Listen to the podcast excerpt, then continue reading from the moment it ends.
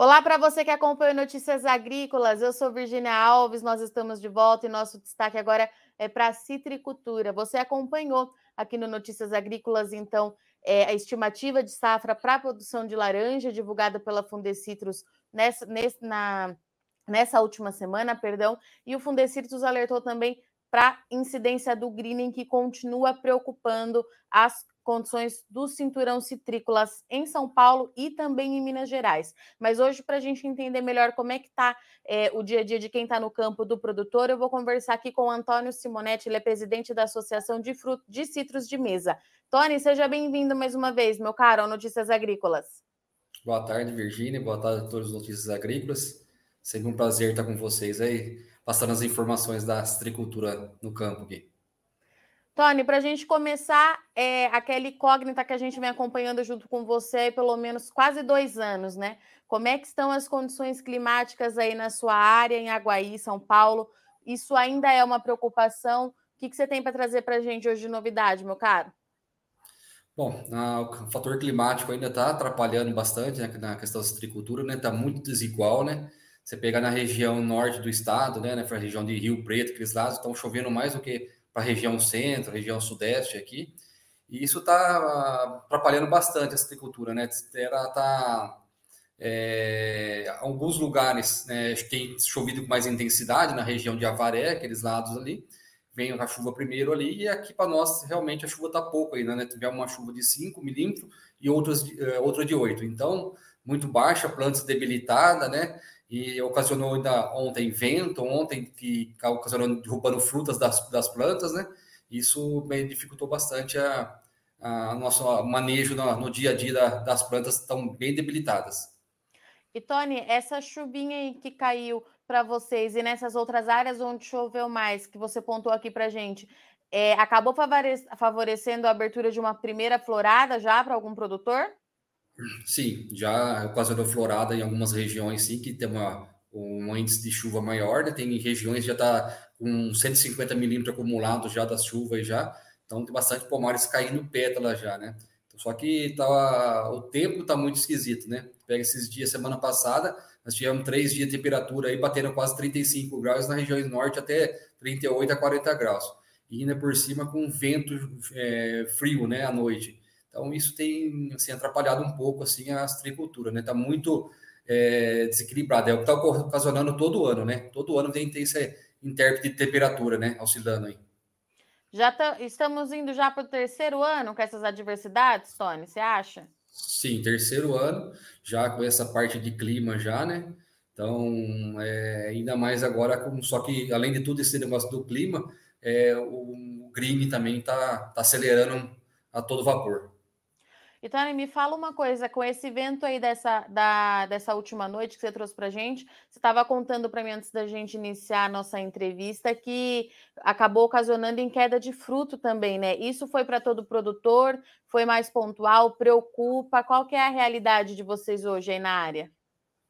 Sim, ainda mais nessas essas áreas que estão com as plantas bem debilitadas, que choveu um pouco, né? Nessas regiões que não choveu volume alto ainda, né? Que a planta conseguiu já nutrir, hidratar ela e segurar a fruta, né? São essas regiões que está com um índice baixo de, de, chuva. Então, a planta debilitada, o vento chacoalha a planta e derruba, chegou a derrubar em torno de 20 a 30 quilos de fruta por planta. E, e, e Tony, o é, que, que você achou desse número da Fundecitrus, né? 309 milhões de caixas projetado para essa safra. Pelo que a gente vem acompanhando junto com você é, nesses últimos anos, me parece que é um número apertado para atender mercado interno e para atender a indústria. É isso mesmo? Qual é a leitura que a gente faz dessa estimativa de safra? Não, é um número, é um número acho que apertado ainda, porque os estoques ainda de suco estão baixos, né? E a demanda é, o suco subindo também, tá, né? Eu creio assim, é uma, um número apertado e tem um, o ano todo para correr ainda, né? Ver até fechar, fechar a safra o que vai acontecer ainda, né? Muitas dificuldades no campo de cuidar de pragas, né? E novamente, né? O green, né? Todo mundo que você conversa é o maior principal, é o assustador que está todo mundo desanimado com a doença, né? Tá, as plantas estão cada dia mais aumentando o índice em todas as propriedades em todas as regiões, né? Isso que eu ia te perguntar, Tony. A gente está acompanhando essa questão do green, inclusive Fundecitos também divulgou recentemente aí um novo alerta. O que está acontecendo nessas áreas de produção, Tony? Porque a informação que a gente tem do lado de cá é que o ideal seria fazer a remoção é, dessa árvore para combater a doença e a gente não ter um problema ainda maior na produção aqui do Brasil. O produtor tem feito essa remoção. Quais são os relatos que você tem relacionado ao green especificamente, Tony? Então, que a gente tem acompanhado nas questões das armadilhas que estão é, monitorando o psilídeo, é, mesmo com todas as, as, pulverizações feitas da recomendação do fungicida, de todo o manejo que está sendo feito, não está se conseguindo controlar. E a população de psilídeo está aumentando muito, as armadilhas aumentou muito o número de insetos capturados. Isso é muito preocupante. O que, que é? Então, o que, que é? é? São plantas que estão sendo mais infectadas. Em plena florada, né, início de vegetação em muitas áreas, com essa população de psilídeo, é muito preocupante porque a infecção de plantas vai ser muito maior. Quer dizer, que vai mostrar a cara dentro de um ano a três anos, plantas com, com sintoma de green. Então, é um cenário bem preocupante. E assim, você pega os produtores, né? Nós estamos falando hoje em torno de 5 mil produtores, nós estamos falando num prazo de cinco anos aí nas regiões aí, que venha para 500 produtores para que vão ficar nessa agricultura, porque está complicado com esse alto custo de insumos, de fertilizante, de se cuidar do pomar e a produção não ser uma produção grande, né? Uma produção que limita você por causa de falta de chuva, falta de água. Você tem, às vezes tem o equipamento de irrigar, mas não está tendo água, né? E, e as plantas é, debilitada com green, isso atrapalha na produção também. Ô, Tony, pelo que é, eu venho acompanhando, a gente sabe que agora o período da primavera ela é mais favorável para o Guiné, mas me parece que vocês estão tendo que lidar com esse problema durante o ano todo, é isso mesmo? Isso, exatamente. É o ano todo cuidando, né, se pulverizando nas recomendações do, do Fundecitos, né, os manejos regionais, onde que há, faz a pulverização todo mundo, um alerta sanitário para todo mundo pulverizar ao mesmo tempo, para a gente diminuir a incidência do, do, inseto, né? Mas mesmo assim não está tendo sucesso assim na, na, nessa parte, que está todo mundo preocupado com o tanto de inseto que está pegando nas armadilhas. Então, é um cenário bem preocupante, é um cenário que está, assim, um alerta bem, bem todo mundo bem preocupado com isso, que é um cenário que ninguém sabe o que faz mais. E, Tony, a gente já tem é, produtor de laranja migrando para outras culturas diante dessas dificuldades que você está trazendo para a gente aqui hoje? Isso já está acontecendo? Sim, está acontecendo sim, né? Está migrando somente para cana e grãos, né? Você pegar assim naquela região, né, para cima ali onde tinha bastante laranja, né? Matão, Araraquara, Bebedouro, que tá, virou cana e a tendência, tendência não, é a realidade, né? Que essa região de cana está aumentando para as áreas de citricultura. E a citricultura está migrando para outras áreas, mas não com a mesma intensidade que está entrando o grãos e a cana. Então, assim, regiões novas estão sendo abertas, tá? Regiões diferentes, que estão com incidência de grid mais, de mais baixo, só que o avanço da cana e da, da soja e do milho estão tá aumentando. Para onde que esses produtores estão indo, Tony? Esses que estão buscando aí novas regiões para produzir? Então, tem, assim, em todos os lugares pensar em Minas, Mato Grosso, Paraná, é, Sergipe, é, Goiás, é, norte de Minas, vários lugares, Santa Catarina também, os produtores também estão fazendo, no Rio Grande do Sul, um trabalho bacana de fruta de, de mesa também lá, mas assim, áreas novas que estão sendo mesmo assim, essas regiões mais quentes, com temperaturas mais elevadas, que exige uma agricultura irrigada, onde que a, o green está com a população mais baixa, né? Você pega no Prata, você pega a própria Cultrala investindo no Mato Grosso, que é uma região mais quente. Então, essas regiões mais quentes, a incidência de green está muito baixa. Então, o, o inseto não sobrevive na temperatura alta. Então, foi onde estão migrando as regiões e as regiões mais frias, né? Essa região do sul de Minas aí, também que está aumentando o plantio também de citros aí, tanto, tanto de laranja quanto de tangerina. Tony, deixa eu ver se eu entendi. Então, a gente tem esse movimento de alguns citricultores migrando para a cana e para o mercado de grãos, mas ao mesmo tempo a gente tem os produtores que estão buscando é, oportunidade de produzir laranja em outras áreas do país, mas ainda assim é, essas novas áreas elas ainda não têm a mesma intensidade do que a produção que a gente tem hoje. É isso? Ela avança, mas ainda de forma muito tímida, enquanto a troca por outras culturas ainda é mais expressiva. É esse o cenário que a gente tem?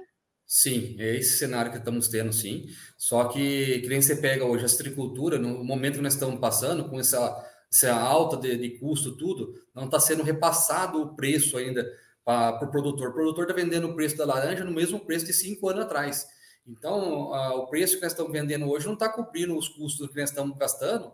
Cê, então, quer dizer, cada dia que passa está tá mais apertado, mais difícil de trabalhar e você continuar investindo no negócio. Então, que você, você comprava um trator, um implemento hoje que você pagava 100 mil, hoje você paga 300. Então, para você plantar hoje um hectare, formar uma muda até o terceiro ano, ela começar a produzir, hoje você não consegue formar uma, custo de uma muda até o terceiro ano a 70 reais o custo de uma muda. Então, é muito alto o investimento e, assim, é, depende do lugar que você planta, até o terceiro ano, você tem ainda um prejuízo de tirar 20% de plantas já contaminadas sem ter colhido uma caixa do, do, da sua planta ainda, com green. Então é preocupante o cenário. E ninguém está conseguindo formar pomar com cinco anos com baixa incidência de green.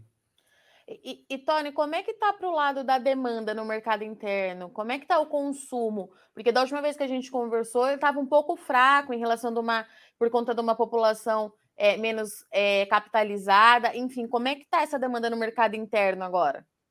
A preocupação grande nossa, o que, que é? é? A margem de lucro está ficando na, na, na, mão das grandes redes de supermercados. Né? Você vê que o produtor, o produtor que ele vende e o que chega no supermercado, o preço que eles praticam na gronda do supermercado é absurdo. É um. É assim. Um, é inviável você levar uma fruta do preço que a gente vende na roça e chegar na mão do consumidor, é muita discrepância de valor. Então, é isso que assim temos que trabalhar para que, que é para aumentar as vendas, né? Temos que abaixar o, o, o custo, né, das margens da, da, das grandes redes de supermercados aí, que realmente assim deixa a desejar para nós termos um fomento nas vendas de citros, se não tiver um trabalho de, de, de fomentar as vendas com com margens menores aí, é difícil a gente aumentar as vendas, que uh, o povo está descapitalizado. Ô, Tony, então a gente tem, numa ponta, o produtor que ainda recebe pelo mesmo valor que era pago há cinco anos atrás, e na outra ponta, o consumidor final que está pagando mais caro é, por esse produto, mas esse lucro, essa, esse gap né, de um preço para o outro acaba ficando com as grandes redes de supermercado, é isso? Isso, é toda a entrega da fruta, toda vez que vai entregar, é bonificação, é, é aniversário, é não sei o quê. Então, será que você coloca na ponta do lápis toda a sua, a sua negociação do ano todo, que você for fazer a sua conta, é, é assim, sabe, é, é, é, ingrato você sincero para você. Então, assim, tinha que ter uma, um bom senso da, da, da, dos compradores, né, de fazer uma margem mais justa, né, para eles, e nós conseguimos vendermos mais e alimentar mais né, a, a, população de baixa renda. É isso que nós precisamos, levar alimento, que a laranja é uma das frutas mais baratas que nós temos na gôndola do supermercado, entendeu? Então, é, é muito grande a discrepância um, do produtor para o consumidor. E, Tony, já foi, é, vocês já tentaram fazer uma negociação com essa outra ponta para ver se, que tipo de resposta que se tem para o setor? É, sempre é assim. O comprador ele tem um, um número de valor que ele pode comprar, né? Aí ele vai comprar lá banana, maçã, ah, não sei o quê, e ele deixa a laranja para o final. Ah, então o que, que é? Cada vez, se, se ele não é, extrapolar essa margem de dinheiro que ele tem para gastar no hortifruti dele, ele não ganha a premiação que ele tem para ganhar nessa na, na, o prêmio dele, entendeu? Então, cada dia que passa, o que, que é? é espremido, espreme, espreme e cada dia mais apertado, mais difícil a dificuldade, a dificuldade de negociação com, as grandes lojas. E Tony, qual que é a recomendação que fica para o produtor diante de todo esse cenário? Né? A gente tem custo de produção elevado, incidência do greening aí continua tirando é, o sono de vocês, tem uma preocupação muito grande é, com o retorno das chuvas e ainda tem essa questão da margem de lucro aí das grandes redes de supermercado que não estão repassando esse lucro é, para o produtor? Como é, qual que fica é, a orientação para esse citricultor? Né? O que, que ele precisa fazer nesse momento para se manter, então, na atividade? É que eu estou falando, um bom senso, né, é que o preço que o produtor está ganhando hoje está ficando difícil para ele, porque você viu, na história da, da, da, minha, da minha vida e do meu pai, nunca viu um óleo diesel custar mais caro que uma gasolina. Então, tá difícil para a gente cuidar no campo, né? A nossa, o campo nosso é uma indústria a céu aberto, nós produzimos alimento perecível, né? Eu acho assim que temos que fazer o negócio ficar bom para ambas partes, né? E a gente vai ah, conseguir atingir um público maior de consumidores e com isso, com certeza, todo mundo ganha com isso. Não só nós, produtores, que melhora nossas condições de trabalhar com mais é, ânimo, né? Não ficar tão desanimado, porque é, do, é apertado as margens e o, na ponta final, todo mundo incrementar as vendas, não só de laranja, né, mas como de suco, né, que o suco né, conseguimos tirar no começo de janeiro a isenção de CMS, que era de 13%, veio para 3%. Então, são coisas assim que foram melhorando com o governo, todas essas coisas que a gente discute também essas questões de imposto para melhorar na ponta também. Isso é, é, é bom para ambas partes, né? Então fica aumenta o consumo e leva, como se diz, a população de média e baixa renda consegue levar mais alimento um, nutritivo para dentro da casa, né? Tony, obrigada, viu, pela sua participação aqui no Notícias Agrícolas. Eu deixo as portas abertas sempre que você tiver alguma novidade por aí, algum cenário que seja interessante, que precise passar o recado para esse produtor, a casa é sua. Obrigada, meu querido. Obrigado, você, Virginia. Um abraço a todos. Tudo de bom. Portanto, essa foi a nossa conversa com Antônio Simonetti, presidente da Associação de Citros de Mesa, que trouxe para a gente aqui a realidade que esse citricultor vem passando no campo. Né? Safra 2022-23 está estimada em 309 milhões de caixas pelo Fundecitrus nesse momento, um número apertado, de fato, para atender mercado interno e mercado externo, e o produtor ainda tendo que lidar, além do custo de produção, que é uma realidade desses últimos meses, incidência do greening continua preocupando e muito todo esse setor. De acordo com o Tony, a gente tem dois movimentos que chamam a atenção é, da citricultura nesse momento. O primeiro é que muitos produtores, é, principalmente nas áreas aqui de São Paulo, estão migrando para cana ou para soja, buscando mais rentabilidade. A principal orientação para combater o greening é remoção é, dessas plantas e renovação dos pomares, mas muitos produtores têm optado aí por trocar de cultura para garantir, então, um trabalho mais rentável, algo que dê dinheiro mais rápido, que o caixa gire mais fácil. Por outro lado, alguns produtores têm se aventurado aí em outras regiões, como no sul do Brasil, tem, tem gente também no Nordeste, no Sergipe, no Mato Grosso, tem um pessoal chegando para implementar o cultivo de laranja, mas o volume ele ainda é baixo, então a gente precisa acompanhar de perto para ver como é que vai se desenhar essa nova citricultura daqui para frente. Outro ponto muito interessante que o Tony trouxe aqui para a gente é que a margem de preço, a margem que é paga para o produtor, que é aqui as grandes redes de supermercado, paga por esse produtor, e esse preço que é vendido para o consumidor final tem uma, uma lacuna de preço que está muito expressivo. O consumidor final está pagando mais caro e o produtor não recebe esse repasse, logo a demanda ela está mais fraca. O que o Tony trouxe para a gente que precisa haver um ajuste nesse preço, tanto de pagamento para o produtor, mas de repasse para o consumidor final, para que toda a cadeia aí consiga se manter na atividade, é, combater aí o greening, as altas temperaturas que já estão previstas aqui para a primavera, e a gente precisa que, segundo o Tony, precisa é, que esse ajuste no preço seja feito de fato para manter os produtores na atividade. É um momento muito importante para a citricultura do Brasil nesse momento. Bom, eu agradeço muito sua audiência e companhia. Eu sou Virginia Alves, vou ficando por aqui, mas não sai daí que o NA continue, já já a gente está de volta.